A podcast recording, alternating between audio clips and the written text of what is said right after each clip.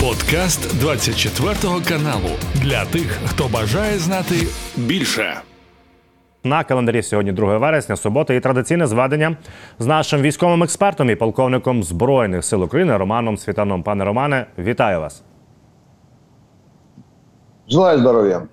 Що ж, з 1 на 2 е, вересня відбулось багато подій. Атакували знову Кримський міст. кажуть в Міноборони Російської Федерації. Кирил Буданов, очільник головного управління розвідки, переконує, що війна має перейти на територію Росії. Ну і звісно, нам Сполучені Штати Америки повинні передати е, нове озброєння, яке раніше ще не передавали. Пане Романе, давайте почнемо з Кримського мосту, тому що росіяни кажуть наступне: що ми атакували Кримський міст тричі, і це були безпілотні літальні апарати. кажуть, що це два катери, і, начебто, все познищували. Скажіть, будь ласка, ми будемо збільшувати атаки мосту, і ми ж знаємо і з вами говорили, що вони і баржі затоплювали, і понтони ставили. Тобто, ми намагаємося пробити цю оборону.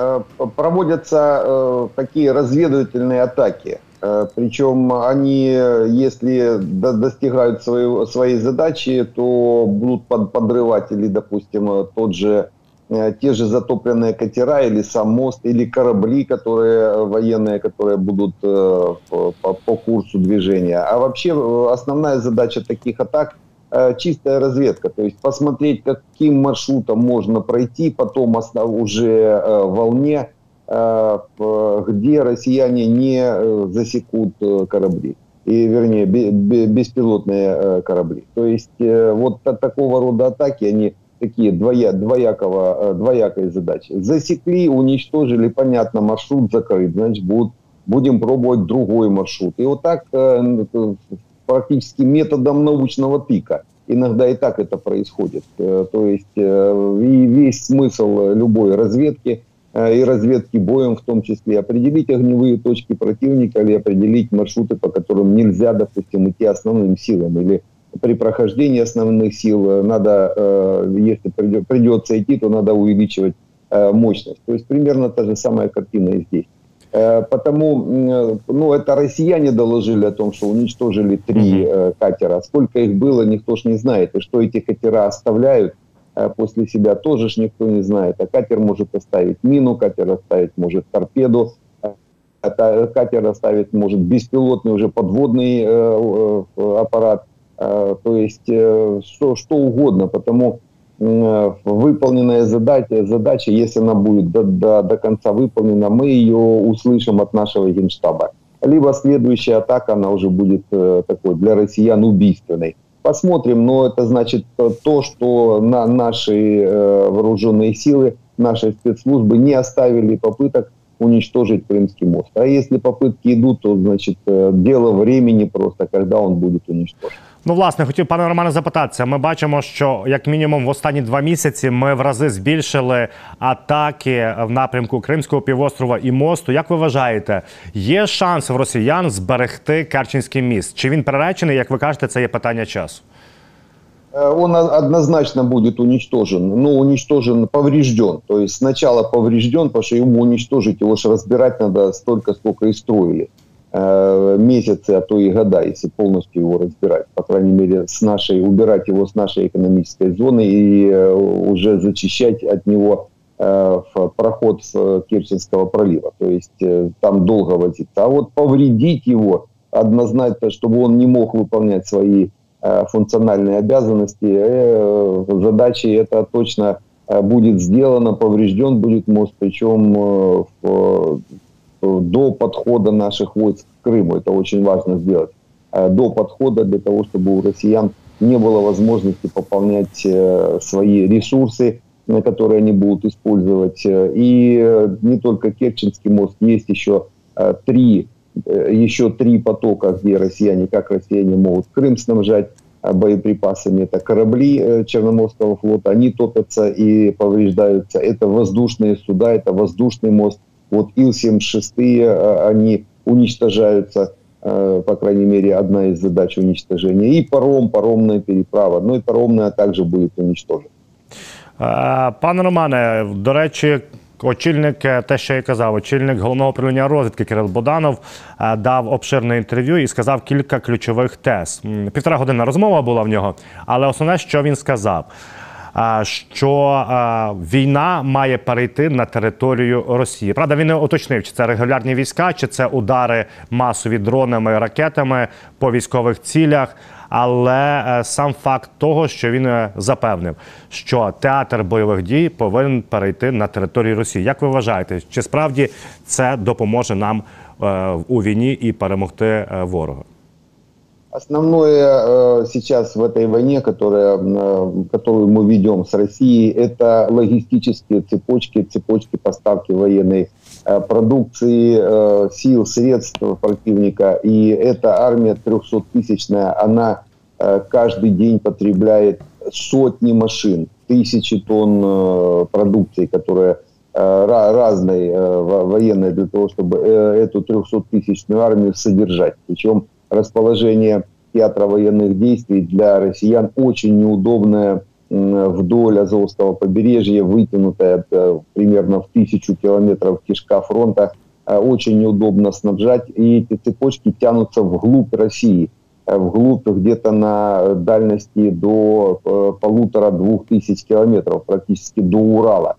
А вот европейская часть России, она снабжает в основном вот эту, вот эту армию, которая Э, сейчас находится э, у нас э, на территории. Потому уничтожение самой армии нужно начинать, уничтожая вот эти все цепочки. Производство техники, производство топлива, железнодорожные ветки, узлы, электро, электрику, генерацию, то есть все, что все, все, что производит, все, что помогает производить военную продукцию. Однозначно Э, война должна уже давно быть на территории России. Она должна была еще и начаться э, с территории России, то есть э, уничтожение боевые действия там. Потому Буданов однозначно правильно говорит. Чуть, чуть с опозданием, правда, но лучше позже, чем никогда. Пане Роман, також Кирил Боданов сказав, що після нашої перемоги Е, Росії буде потрібно 10 років, аби повністю відновити свій військовий потенціал і формувати нові ударні групи, аби знову е, нападати на Україну. Скажіть, будь ласка, чи справді 10 років це великий термін, невеликий? І е, загалом, чи ми можемо зробити так, аби Росія вже навіть і не думала про наступальні дії проти України? В 2014 году, коли Росія напала на э, Украину. Э, и тогда российская армия была полностью не готова к вторжению. Крым они получили только из-за того, что, а, что армия там уже находилась, там части российские находились, и давление тогда мировых лидеров, которые в основном Э, вопросы решали для России, для себя, давление на наше руководство и э, то руководство, которое э, смолодушничало в 2014 году и не включило механизм защиты, какой бы он ни был, но он бы сработал. Включился он только на Донбассе, причем за счет патриотов украинских на Донбассе, которые стали уничтожать э, российскую армию. Вот тогда российская армия не была готова к вторжению. Ее можно было развалить и, в конце концов, раздав э, оружие э, населению, ее можно было уничтожить даже тогда. А потом был, было 8 лет подготовки. 8 лет россияне готовились к широкомасштабному вторжению. И оно у них э, пошло не по плану как раз из-за плохой подготовки. Мало времени, 8 лет было мало. А для того, чтобы э, реально подготовиться, нужно около, лет, около 10 лет. И вот эти, об этих 10 годах Буданов говорит. После полного разгрома российской армии мы ее отбросим примерно в э, тот же в 2014 год. И чтобы полностью восстановиться, им надо будет около 10 лет, причем уже под более э, жесткими санкциями. То есть э, это сложная задача, но вот лет за 10 они ее э, выполнят. А меньше, меньше это у них опять получится вот такой прокол, как в, прошлом году. То есть не готовая армия начала выполнять захватические, широкоформатные захватические функции. Погибла практически вся профессиональная армия в прошлом году. Сейчас это уже желторотики, которые учатся на ходу, называют. А вот профессиональную армию действительно готовят около 10 лет. Пане Романе, далі продовжуємо говорити про Іл-76 на аеродромі Псков. Не припиняємо їх згадувати, тому що з'являється нова і нова інформація. У нас от зараз є відео. Здається, ви мені скажете, от бачимо, що все-таки двигуни в цього іла були запущені. От бачите, гаряча пляма. Я правильно розумію, що він був готовий до зльоту? Ну, самолет ну, не готов к взлету. Готовность к взлету – это когда он стоит на, на взлетной полосе и уже запрашивает готовность к самому взлету. Он просто прогревал двигатели, скорее всего, именно для полета. Почему все информационные сообщения идут о том, что они были загружены либо личным составом, либо техникой. Ну, то есть они в полном снаряженном состоянии значит, для, для переброски либо войск, либо техники на театры военных действий. Потому, э, потому и двигатели запущены, то есть это могут еще на стоянке запускаться, прогреваться или э, для перед выруливанием, но э, запуск двигателей э, происходит уже в снаряженном самолете, то есть э, в самолете уже э, на, находились э, либо техника, либо люди. Давайте трошки поговоримо по фронту. У нас є зміни. Дивимося на карту. Оріхівський напрямок, пане Романе район е, Роботине, Вербове, ось так, лінія оборони і просування в бік Прокопівки, Новопрокопівки. Якщо за останню е, добу ми глянемо, то в нас є власне. Збільшення цього такого колу в між Новопрокопівкою і Вербове. І що цікаво, пане Романе, е, вже самі е, Сполучені Штати Джон Кірбі визнають, що в нас є серйозні успіхи на цьому плацдармі. Також е, їхня преса каже, що якби ми слухали порад наших партнерів зі Сполучених Штатів Америки, в нас би були величезні втрати як в живій силі, так і в техніці. І загалом, якщо дивитися на карту. Пане Роман, як ви вважаєте, ми е, реально суттєво наблизилися до того, аби е, розпочинати бої за Токмак?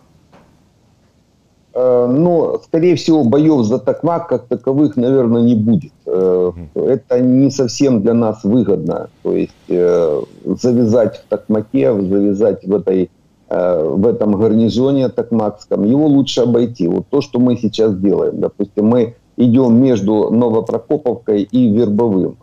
Проходя между ними, то есть между этими двумя укрепрайонами, мы берем их э, с одной стороны, если дальше продвинемся на юг, будем брать их в полуокружение с, с востока Новопрокоповку, с запада э, Вербове. И именно так э, мы и выдавливаем или уничтожаем те гарнизоны, которые находятся в этих, в этих населенных пунктах или в каких-то такого, такого рода укрепрайонах. Потому также есть смысл и освобождать Токмак, то есть брать его в полуокружение, лучше с востока. Вот движение общее между Новопрокоповкой и Вербовым и говорит о том, что мы движемся в сторону в железной дороги, подходящей с востока к Токмаку, и шоссейной дороги с юго-востока со стороны Бердянска. Они перед Токмаком пересекаются, там есть точка пересечения – когда шоссейка пересекает с юга, и, и, э, идущая к Токмаку, пересекает железную дорогу, идущую с востока. И вот в это, в это, к этому пересечению, если подойти, то мы тут же, э, ну это, это восток, э, восточнее Токмака, мы перережем две основные линии поставки военной амуниции в Токмак. Останется одна, но ее уже тогда оттуда уже можно брать под огневой контроль. То есть Токмак будет в оперативном окружении, полуокружении это как минимум. И вот такого, такого рода действия заставят э, россиян покидать э, окружаемые э, населенные пункты. И тем более они еще будут оставаться уже в глубоком тылу, потому что в глубоком тылу э, Украины и украинских войск мы же их отрезаем от э, России. У них там еще пара э, соединений с Крымом будет, но опять же Крымский мост Э, эти все логистические цепочки через Крым, они очень уязвимы, они прекрасно это понимают, потому движение уже южнее Токмака вынудит россиян об уходе, а, а, э, вынудит э, уходить россиян из Токмака, из Энергодара, из всего этого запорожско-херсонского куста. Именно, скорее всего, такая тактика выбрана, или, по крайней мере, ту, та, которая сейчас есть, вот она указывает на то, что именно такая тактика будет использоваться.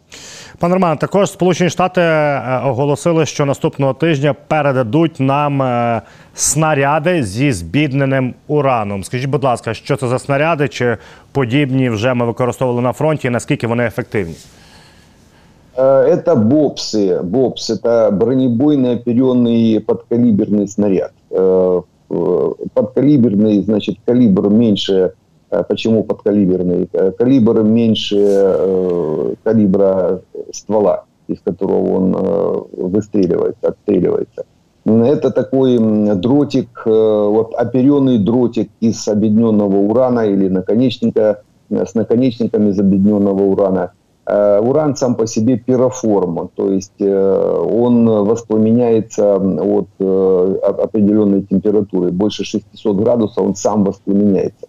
И вот э, объединенный уран, вот такой дротик, который одет э, в кожу, который напоминает снаряд, для того, чтобы им можно было э, выстрелить из ствола э, и получить полностью, перенести кинетическую энергию выстрела на э, сам дротик, э, определенная скорость, плотность э, у объединенного урана в два с половиной раза больше плотности стали, потому практически всю кинетическую энергию этот дротик передает э, уже потом броне, проламывает броню, а и дальше кинетическая энергия переходит в тепловую, поднимается температура э, дротика и частей дротика, и он возгорается уже внутри э, башни танка. Вот так работает БОПС. И этот, эти БОПСы будут переданы вместе, ну, скорее всего, вместе с Абрамсами. То есть это танки, которые могут вступать в бой, довольно-таки успешный бой с э, танками противника. И бобсы – это вот один бобс, один танк э, уничтоженный.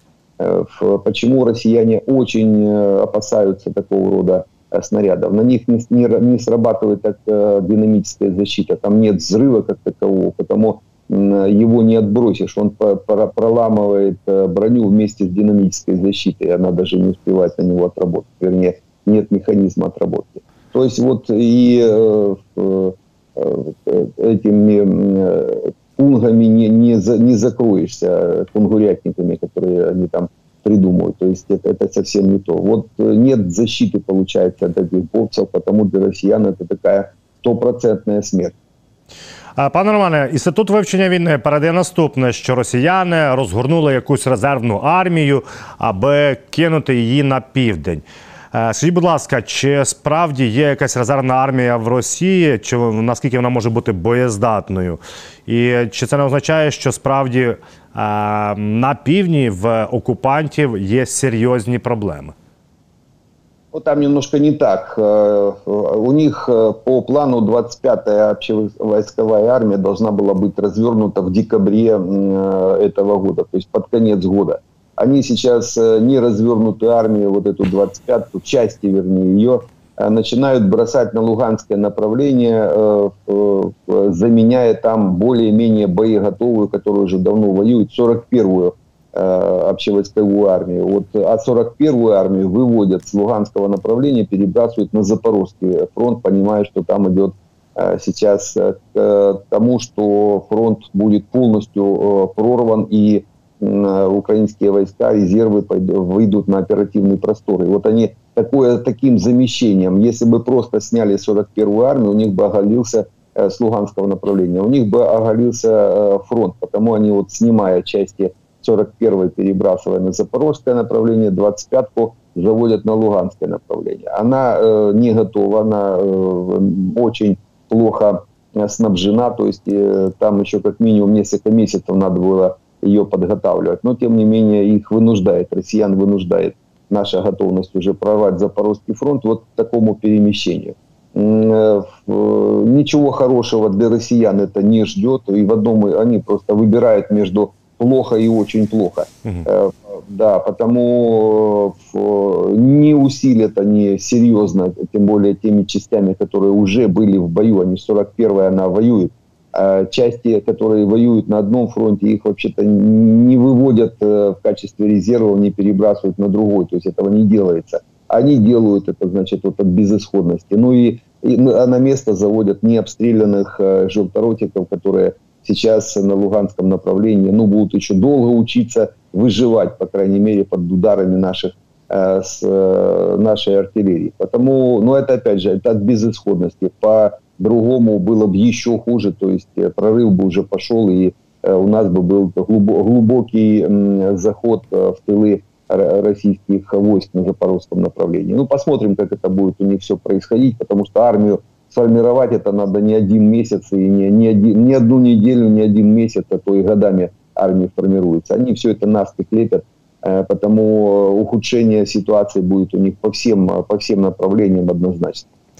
Пане Романе, якщо говорити про озброєння Російської Федерації, з'явилася інформація, що Росія поставила на бойове чергування ракетний комплекс Сармат. Ось так він виглядає. І, власне, цей Сармат може нести ядерний заряд. Скажіть, будь ласка, наскільки це загрозливо, чи це лише імітація від Російської Федерації? Они сделали Сармат, еще толком не подтверждали их, его испытаний, именно положительных испытаний. То есть вроде как новая вундервафля у них есть там на замену предыдущей. Ракета с ТТД, по крайней мере, те, которые э, дают сами россияне, э, с дальностью это 200-тонная ракета, э, трехступенчатая, боевая часть около 10 тонн может забрасывать, там разделяемые боеголовки где-то по 750 килограмм. Ядерные заряды может нести, то есть эти головки. Каждая управляется, то есть на, на свою цель. 18 тысяч километров она может пройти по баллистической траектории. То есть это такая, ну, серьезная ракета однозначно. Вопрос просто ее э, применения еще не подтвержденное. То есть все, э, все э, испытания, которые она проходила, они не подтверждены по дальности, не подтверждены по целям. И она еще сырая. И вот они сырую ракету ставят на боевое дежурство, по крайней мере. Я так думаю, это больше все-таки политический и такое информационное поддавливание перед G20. Сейчас все, что будет делать Россия ближайшие полторы недели до 10 сентября, это будет э, страшилки для участников G20 в Индии. И вот и, и постановка Сармата, и передача всех, всяких ядерных боеприпасов в информационном поле это все происходит. Э, не, не более того. Понятно, что они, может, что-то и будут ставить, но э, это все сырое и делается сейчас и освещается сейчас как раз для такого политического давления. Пане Романе, Борель, з глава МІД країн Євросоюзу, сказав наступне: що Е, до кінця року вони навчать е, ще 40 тисяч українських солдатів. Скажіть, будь ласка, чи це висока кількість навчених бійців? Ну, это очень много. Дело в том, что раньше э, обучение проходили где-то по 10 тысяч человек, а вот 40, 40 тысяч, причем э, в одну партию. До конца года это где-то одна партия, это либо закончит э, предыдущая, начнет новая, закончит Э, либо это одна партия. Это, это много, да, это 40, 40 тысяч, это несколько корпусов. То есть, по большому счету, э, подготовка к концу года, э, она уже имеет задачу следующего, то есть это уже подготовленные бойцы для операций следующего года, 2024. И эта операция не зимняя, скорее всего, весенне-летняя. То есть мы зимой больших э, э, операций выполнять не будем. Э, единственный вариант – это после захода в Крым. Если нам получится зайти в Крым в этом году, скорее всего, это может быть произойти, то тогда Крым можно освобождать и зимой. И эти, эти военнослужащие могут уже участвовать в операциях в Северном Крыму, в Центральном Крыму. Ну а подойдут, подойдет авиация – Э, даже несколько самолетов, если подойдет, то и в э, горном Крыму, в Южном Крыму можно будет работать. Это хорошее, э, хорошее такое заявление і положительная информация. Пане Романе, також є інформація. Це правда продають самі білоруси в Польщі відреагували обережно. Суть в тому, ми знаємо, що білоруси на початку місяця влаштували провокацію на кордоні, нібито два гелікоптери залетіли на територію Польщі. А тепер є відео знову ж таки, це білоруси передають, що, начебто, мі 24 польський залетів на 1,2 кілометри території Білорусі. Як ви вважаєте, чи справді е, Польща може на рівні з Білорусі от, е, загравати, чи як це сказати? Чи це все ж таки провокація з боку Білорусі? Может, это такое себе алаверды после, зали, зали, после того, как залетели белорусские вертолеты в Польшу. Поляки могли тоже сделать то же самое и посмотреть на, на реакцию, по крайней мере, понимая, что белорусы ж ничего не сделают после того, как перед этим сами зашли на территорию Польши. Но на, на таких мероприятиях ставится крест на предыдущих конфликтах, ну или там Э, какой-то невыполненный обратный ход. Вот, э, вот они его выполняют, дальше будет та же самая картина. Вызовут теперь посла Польши, сделают то же самое. То есть зеркальный ответ так называемый. Э, после проведения такого зеркального ответа снимается та проблема, которая была перед, перед этим. Главное только правильно себя повести, но белорусы будут себя сейчас ровно вести, тихо, ровно будут сидеть, и, то есть максимум это вызовут посла и расскажут ему о том, что нельзя залетать, а посол, посол по-польски скажет, ну так вы же тоже залетали. Ну, вот в таком режиме и поставится крест на предыдущем конфликте. А от що от повідомила на час нашої розмови оперативно Наталія Гуменюк, що ми, е, я так розумію, це десь в районі Дніпра знищили сім човнів окупантів. Е, пане Романе, як ви вважаєте, як буде розвертатися зараз події на правому лівому березі? Бо Наталя Гуменюк, е, речниця оперативного командування Південь, постійно каже, що там йде контрбатарейна боротьба. Чи може наша контрбатарейна боротьба на цьому плацдармі перейти в інші якісь бойові дії? Чи ми далі будемо просто нищити артилерію суперника? Э, правый берег, э, западный берег Днепра выше левого, восточного. Э, закон Бера, сила Кориолиса так, так делает. И вот с, высокого правого берега там стоят наши батареи. Мы и дальше видим, и дальше бьем. Тем более натовская артиллерия бьет на 7-8 километров дальше, чем старая советская российская. Э, и этим мы пользуемся, естественно, потому в контрбатарейной борьбе мы побеждаем э, на этом участке точно, да и по всему фронту сейчас, особенно после того, как э, зашли и кассетные боеприпасы. Очень сильно, кстати, они помогают в контрбатарейке, так как одного боеприпаса хватает иногда, чтобы полностью уничтожить или повредить батарею противника. 300 метров захвата только от одного боеприпаса. Поэтому и наличие этих боеприпасов и достаточное количество контрбатарейных радаров, которым сейчас нас снабжают наши партнеры, э, это как раз говорит о том, это подвигает к тому, что практически мы полностью доминируем в контрбатарейной борьбе. Она, э, она приведет уже к более-менее положительным результатам и продвижению, это после того, как наши войска начнут форсировать Днепр кстати, как раз под прикрытием вот этих наших батарей, стоящих на, прав, на правом берегу, сейчас отрабатывается э, так, так называемая слетанность, э, если можно сказать авиационным э, языком, между группами, которые выходят на левый берег разведки, мы это видим, и артиллеристами с правого берега, которые их куполом прикрывают. И зенитно-ракетными комплексами, которые уже прикрывают и наш э, десант на левом берегу, и э, артиллерию на правом берегу. То есть такой э, трехуровневый э, пакет, который сейчас используется для э, движения по левому берегу. Ну а россияне, как только попадаются под раздачу, это так называется, то есть где-то попытались отжали какие-то лодки, попытались подвигаться Э, или погоняться за нашими разведчиками, и тут же их накрывает э, контрбатарейка. Вот именно как раз э, в, в этом случае очень много одновременно россиян погибает, когда идет наша группа с правого на левый берег на наших катерах, россияне пытаются ее перехватить или где-то вычислить на левом берегу, тоже с, с помощью катеров. Группа дает информацию по передвижению врага, и его накрывает наша артиллерия. Э, сплошным огнем. Но, опять же, используются те же кассетные боеприпасы. Одного-двух боеприпасов хватает для того, чтобы уничтожить несколько лодок одновременно. То есть вот здесь вот большой положительный момент этих боеприпасов. Пане Романе, я вам дякую за це зведення. Це був подкаст для тих, хто бажає знати більше. Підписуйся на 24 канал у Spotify, Apple Podcast і Google Podcast.